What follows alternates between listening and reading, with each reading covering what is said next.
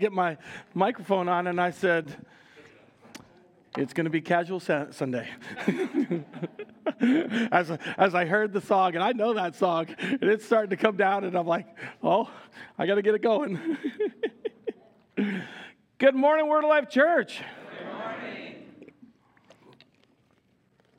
Happy Father's Day to everyone who's a father, and um, and all that good stuff. If you're if you're a dad and you're you're saying, "Hey, I mean, I love this day." Like Father's Father's Day is a neat opportunity. I love um, I love my dad. So, Dad, if you're watching, I love you. Um, and, um, and, and dad, you know, not everybody has the same experience with their dads. I get that. Um, you know, my dad was one of my best friends. He was the best man in my wedding. And, uh, and I've had just this incredible privilege of being fathered by him. And I love it. And, and yet at the same time, I also recognize not everybody has that experience. And, and yet, in, no matter you know, what our relationship has been like with our Father, we have a Heavenly Father who has adopted us into his family.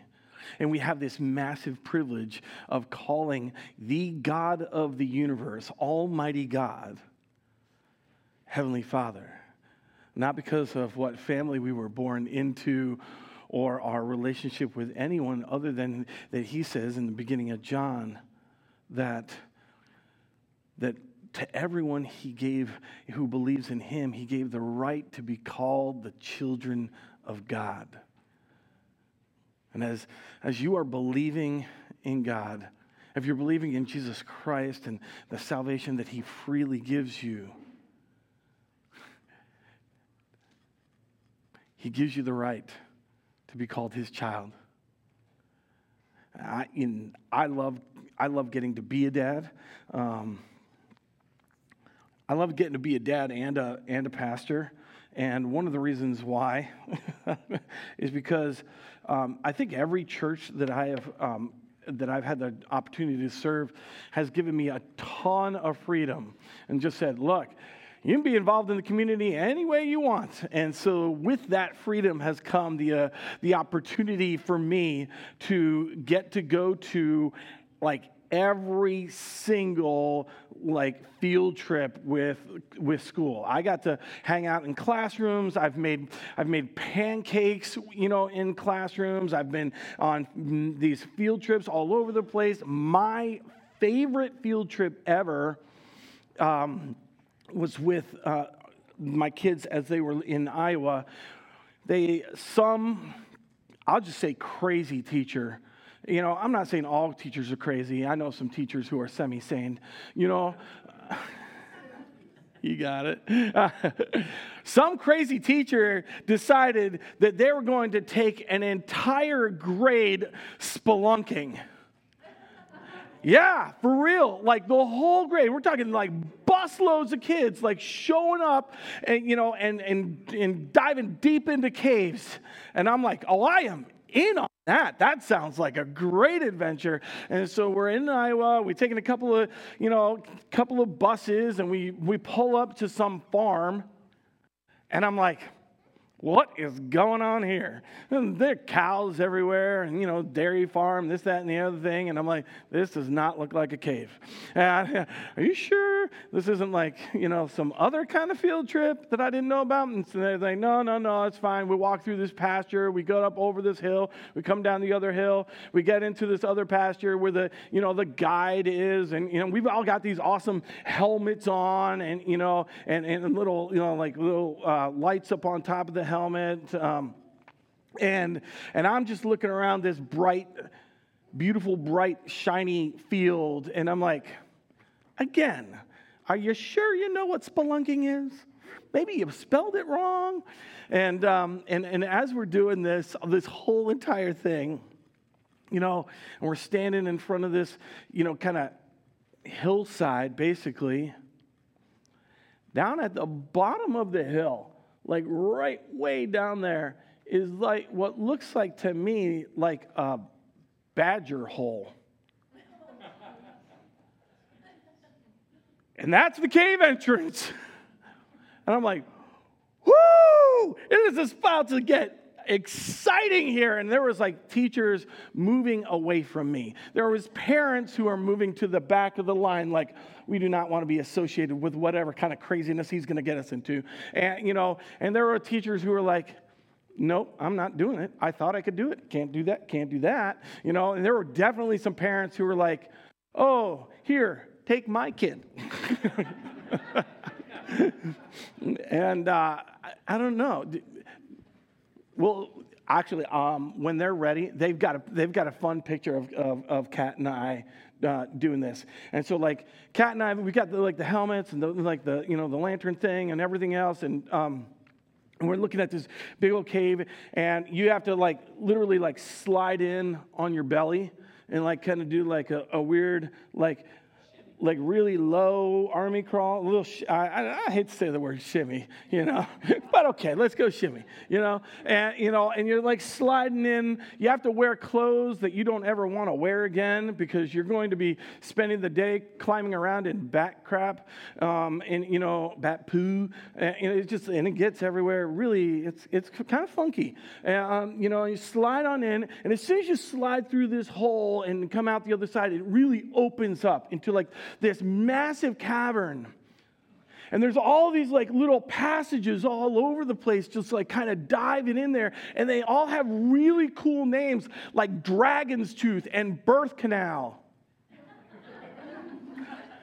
in which I got stuck. And then, as an act of God's comedy, someone had to pull me out of the birth canal. And I was like, this is hilarious uncomfortable, but hilarious. ah, I was just the whole day, the whole rest of the day, I was looking for, you know, like opportunities to point people to John, John chapter 3 and talk about being born again um, the, the whole day. And so as we're, as we're in this big cave, and there's, again, there's like over 100 kids in this cave, and there's, you know, like teachers and, and everything else, and you're like, man, that's a lot of people for a cave. Um, we, are getting in there, and we're getting all comfortable, and, and, and then the guide says, to me and another guy much larger than me, hey, can you guys sit in front of the hole of the cave?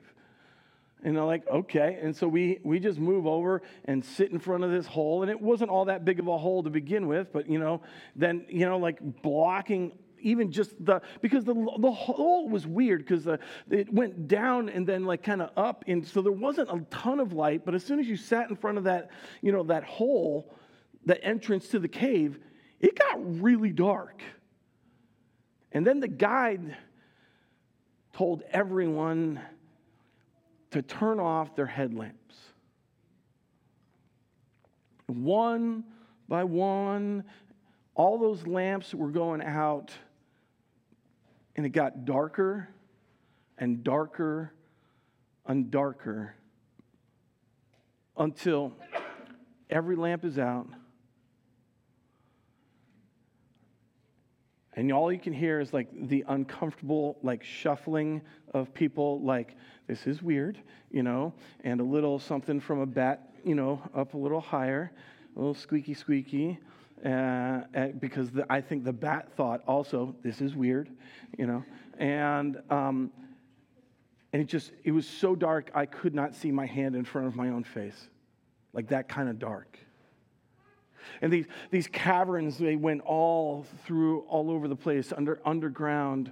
And they, and there was like slides in which like you were like you could like run and like jump and slide in mud and whatever else was there you know? And and it was just absolutely awesome. It was such a it was just an amazing experience to be in this deep dark cave Not all of you will think that. but a cave can be a place where you can hide. It can also be a place of protection and refuge, especially if somebody's chasing you down. I don't know if you've ever heard of um, King David. Has anybody ever? do you guys know, know about King David? Yes. Nils is like, like, yeah, we know about King David. Like, yeah, you know what? Not everybody knows, you know, and that's okay. You know, everybody's in a different place on your way of getting to know the scriptures and everything else. King David was the second king to be anointed uh, over, over God's people, Israel. The first king to be anointed was Saul, and this is kind of how what happened. Uh, you know, I thought that since we had plenty of time today, that I would just kind of cover the entire life of Saul and David. Is that cool? just kidding. You see, God's people had never had a king before uh, because God had always been their ruler and leader. And that, you know, things went well and they took over the land, the promised land, and they came up on in and they had leaders and everything else and prophets who were, who were anointed to, to share God's word with God's people. But, you know, as things wore on, here's what ended up happening is, is Israel said, no, no, no, we want a king. We want to be just like our neighbors. All of the other nations, they've got king. Why can't we have one? I know you've never ever done or heard anything like that, just other families. And as you know, and, and as they're going through this thing, the prophet Samuel says, You don't want a king. I'm telling you, you don't want a king. And they're like, Yes, we do. And so God allowed for Saul to be anointed king. But Saul had a problem that plagued him. It started before he was king and it continued into his kingship. He was really terrified what, about what people thought of him. He was so scared about what everyone thought about him. And it was that fear that caused him to do some really not good things. Sometimes it was just, you know, him hiding by the luggage cart instead of being in battle. But other times, the fear of what other people thought caused him to reject God and disobey God's ways.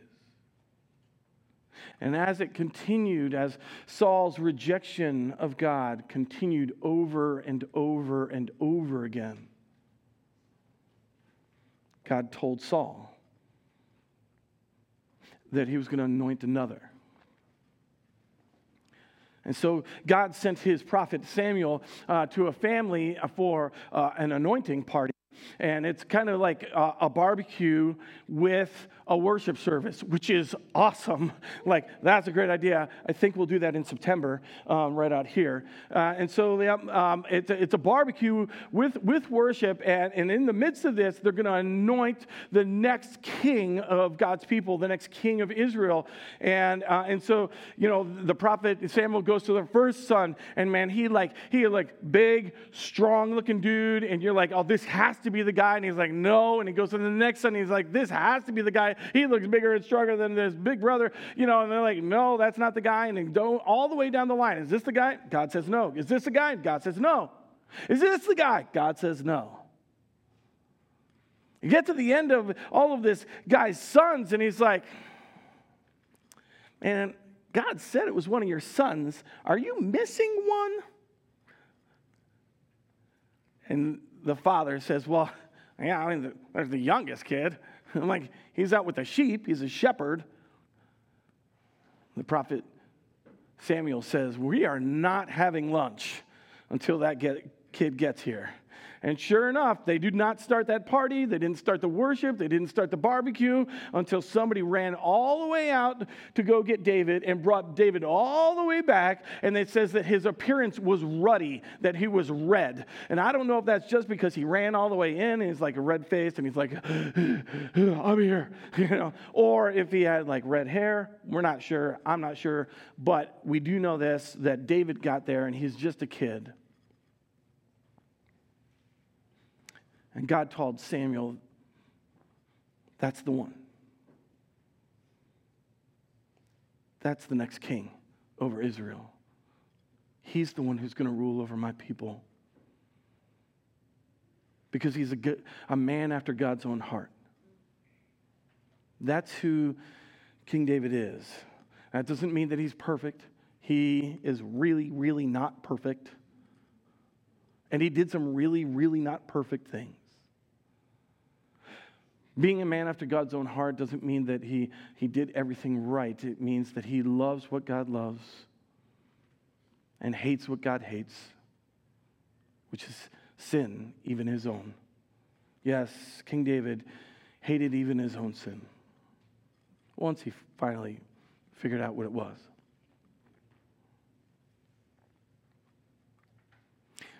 David has some awesome stuff. And you, you know and i could go through the entire you know lineage of david and his, his lifetime and all of the greatest hits like you know like like david and goliath. That's a that's that is definitely one of david's greatest hits. I mean everybody loves that story. There's all sorts of great stories um, you know because you, you know like david was the one who was anointed to be king.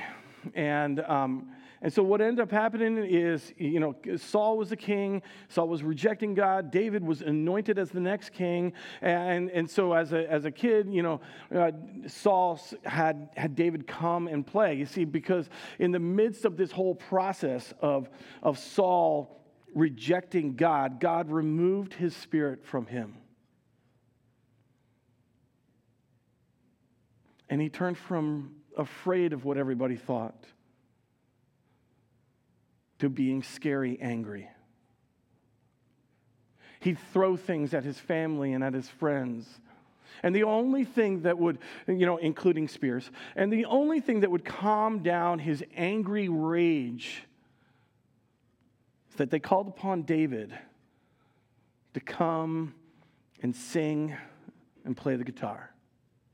Yeah, I mean, he's, he's a shepherd, He's anointed as the next king. He's also a singer songwriter. Like, awesome, you know, and, and you know, and he, he's playing guitar, and then, but the, the rage of Saul was so much that even that wouldn't stop Saul from just chucking spears at David in the middle of a song. It's one thing to get tomatoes thrown at you, it's something completely different to get spears thrown at you. Saul continued to get more and more angry, more jealous of David. David became an amazing warrior. David even, um, you know, asked for Saul's daughter's hand in marriage, and it was a match made in something. Um,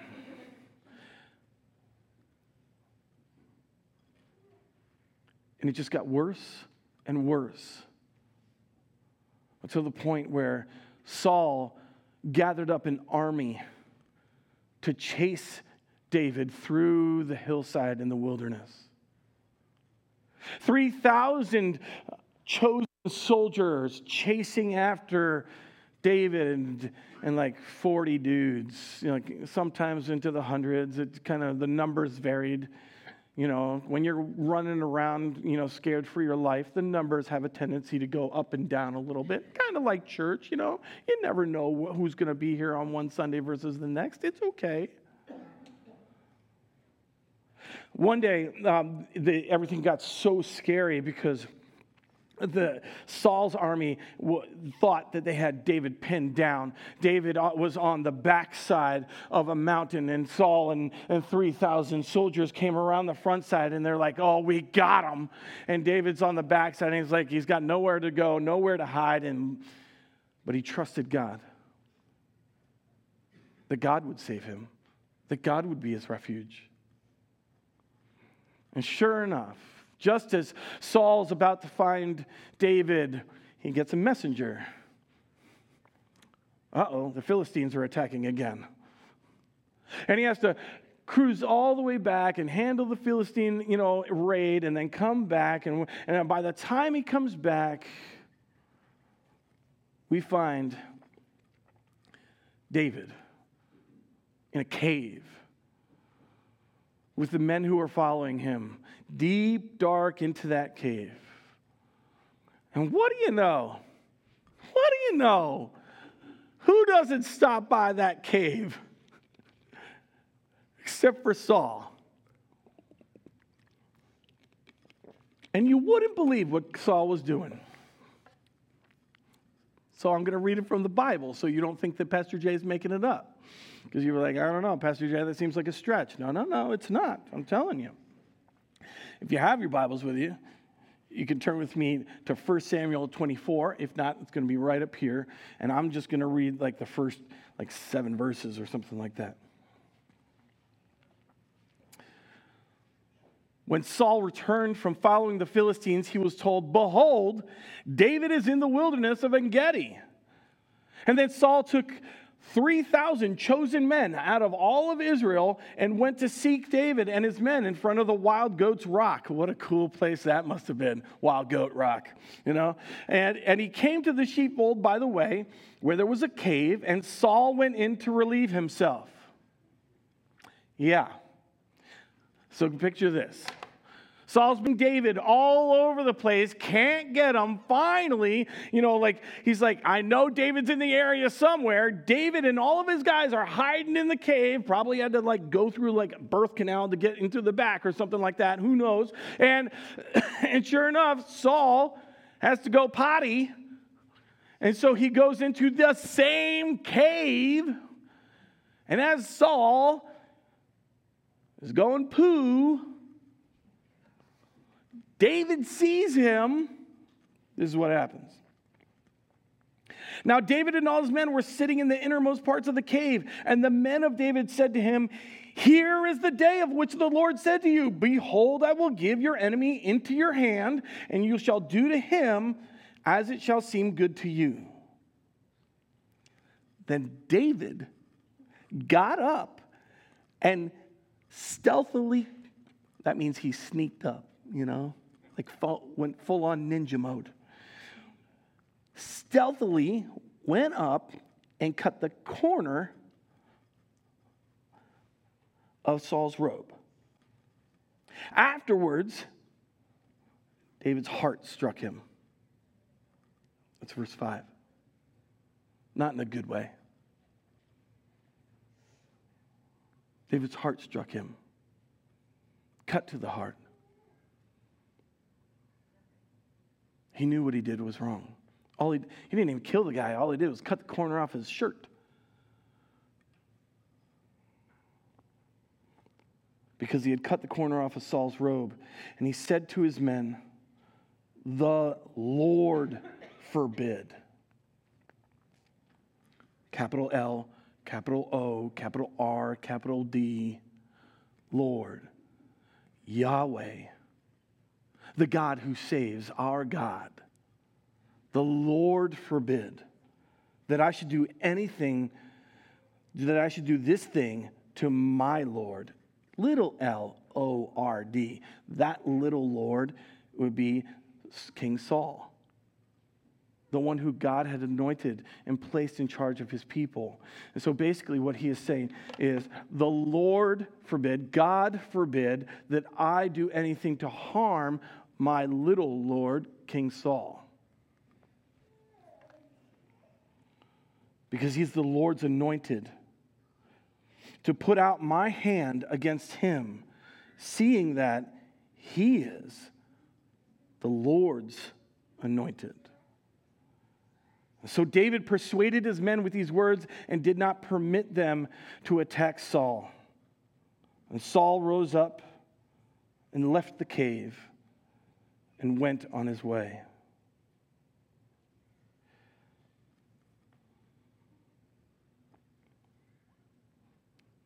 As, as David thought back on this time, remember he's a singer songwriter, he wrote Psalm 57. As he remembered the times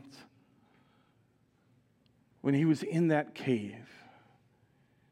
You see, Caves can be a hiding place, like they were for David, a place of protection and refuge. And that day, that cave was both a place of protection and refuge for David, who was being hunted down to be killed, but also it, it turned into a place of protection and refuge for the one who wanted to kill him. Yes, David was in a place of refuge in that cave, but so was Saul. Because the Lord protected Saul's life that day too. Psalm 57. With all that in the back of your mind, reading in Jesus' name because it's God's word, not mine. To the choir master, according to the do not destroy, a miktam of David when he fled from Saul in the cave. Be merciful to me, O God, be merciful to me. For in you my soul takes refuge. In the shadow of your wings I will take refuge till the storm of destruction passes by. I cry out to God Most High, to God who fulfills his purpose for me. He will send from heaven and save me. He will put to shame him who tramples on me. Selah. God will send out his steadfast love and his faithfulness. My soul is in the midst of lions. I lie down amid fiery beasts, the children of man, whose teeth are spears and arrows, whose tongues are sharp swords. Be exalted, O God, above the heavens. Let your glory be over all the earth. They set a net for my steps. My soul was bowed down. They dug a pit in my way, but they have fallen into it themselves. Selah. My heart is steadfast, O God. My heart is steadfast. I will sing and make melody. Awake, my glory. Awake, O harp and lyre. I will awake the dawn. I will give thanks to you, O Lord, among the peoples. I will sing praises to you among the nations, for your steadfast love is great to the heavens, your faithfulness to the clouds. Be exalted, O God, above the heavens. Let your glory be over all the earth. Here ends the reading of God's word. As David is being chased down and attacked,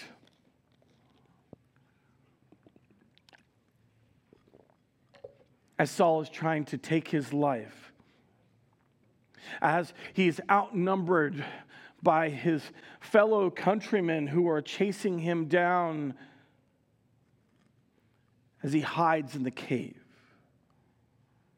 for protection. Where does David go for refuge? He goes to God. He didn't write a song about the cave. He's like, oh, this is such a great cave. It's so dark and mysterious. David's not praising the cave. David's praising God because he knows that God is the one who saves him, not the cave. God could use a cave.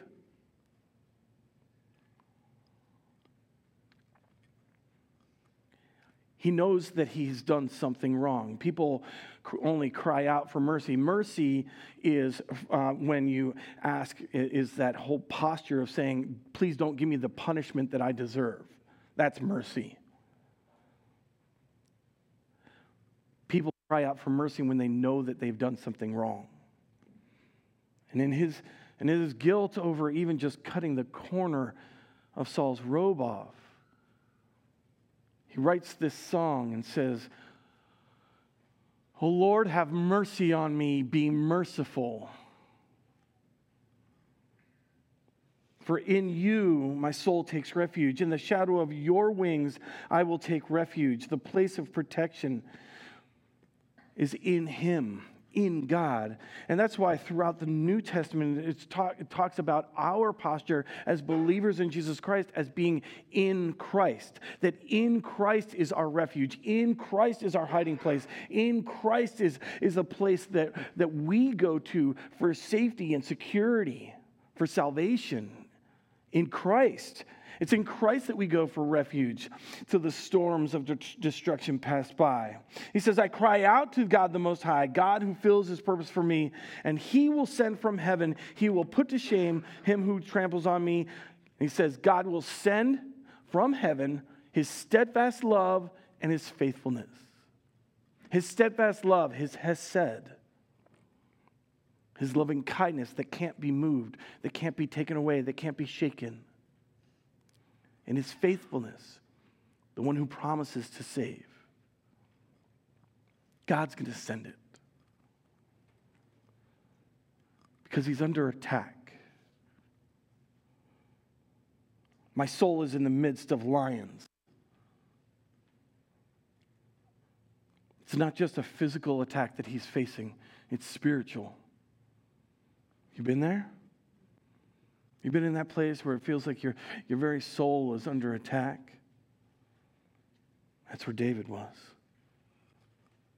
It's not just his, his soul, though. I, you know, he, he's feeling like he's lying down among fiery beasts. And, you know, that sounds pretty demonic. But not just that, the children of men, that's the, his, the people around him, right? It is other people are saying things. Their teeth are spears and arrows, whose tongues are sharp swords. Have you ever been made fun of? Have you ever been mocked? Has someone ever lied about you or defamed your character? Whether it's at work or at school, whether it's I don't know, your brother or your sister. Maybe it's your, you know, it, it's your friend of yours around the block. I don't know who it is who's hurt you with their words, but words do hurt. David's being attacked by people's words too. And sometimes the worst attack isn't coming from somebody else. Sometimes the worst attack is coming from ourselves. Sometimes the most hurtful words don't come from that person out there. Sometimes the most hurtful words come from me against me.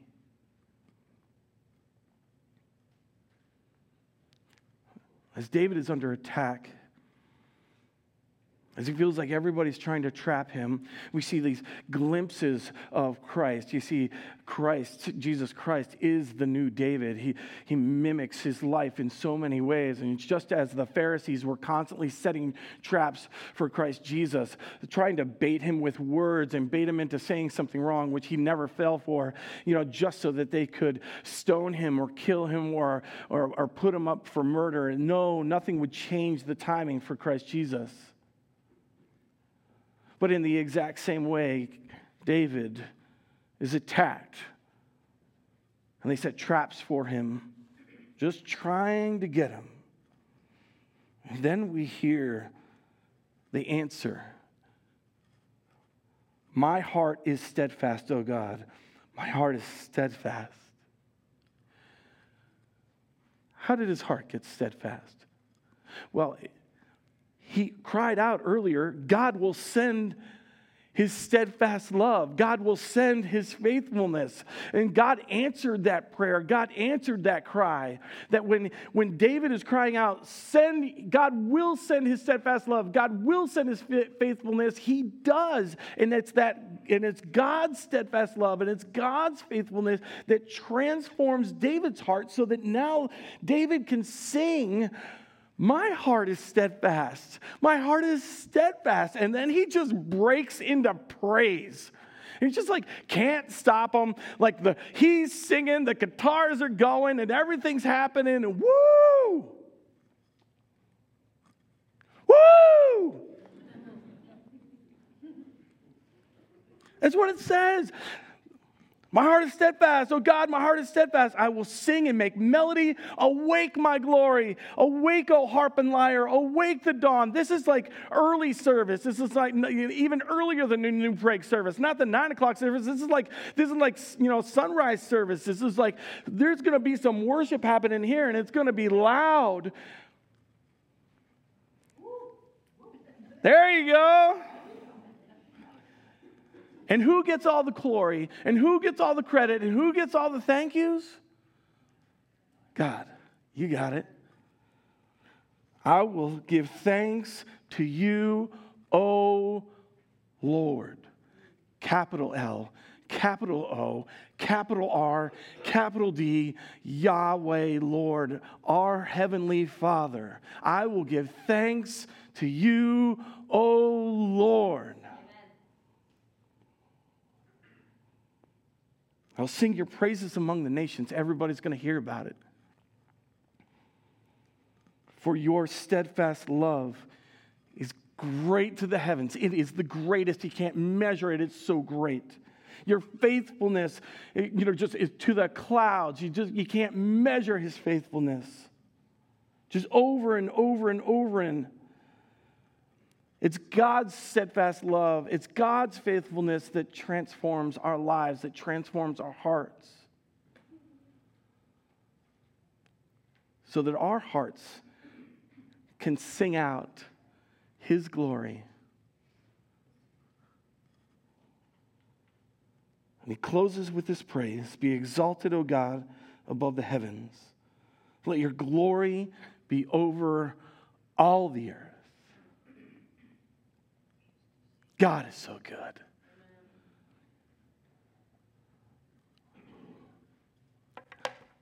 I don't know who's chasing you down. I don't know where the attacks are coming from.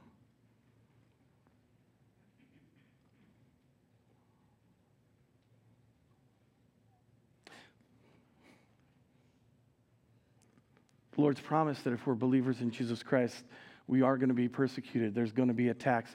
We just received a little attack phone call, you know, on, on the phone. They left a message for us telling us that we can't be going to the farmer's market, you know, talking about Jesus. There's going to be attacks.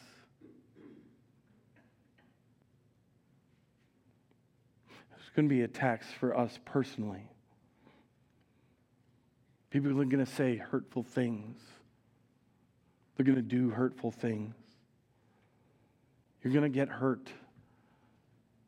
You're going to get hurt by your family. And even on Father's Day, I'm sure that there are some of you here who have been hurt by your own dads. I know because I've done hurtful things to my kids. Not that I wanted to. And I've had to apologize countless times.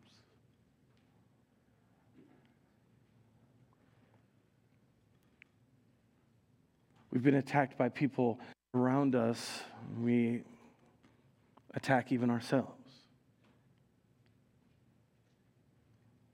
But God is our refuge. He's the one we go to when we're being attacked, when we're feeling under attack by any of these things. We go to the Lord. We hide in His cave. We get wrapped up in Christ because He is our place of safety and security. In Christ, we have forgiveness. And as we cry out for steadfast love, God gives it.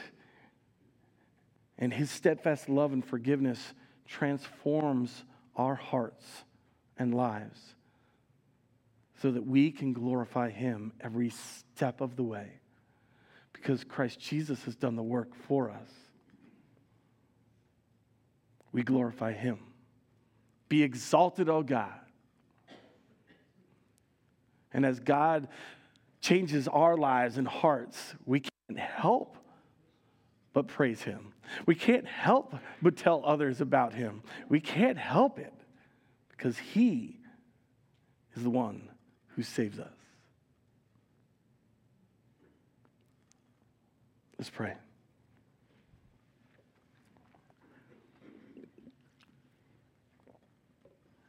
Lord God and Heavenly Father, we praise you and thank you for who you are and all that you've done for us. You are our Heavenly Father. We believe you. And Lord, I don't know why. When, when the attacks happen, I, we don't always go to you. I don't know why we shrink in amongst our, in, inside of ourselves rather than going straight to you. Lord, be our refuge. Lord, be our safe cave. Lord, lead us in paths of righteousness for your name's sake so that you get all of the glory, honor, and praise. We cry out to you, Lord, send your steadfast love.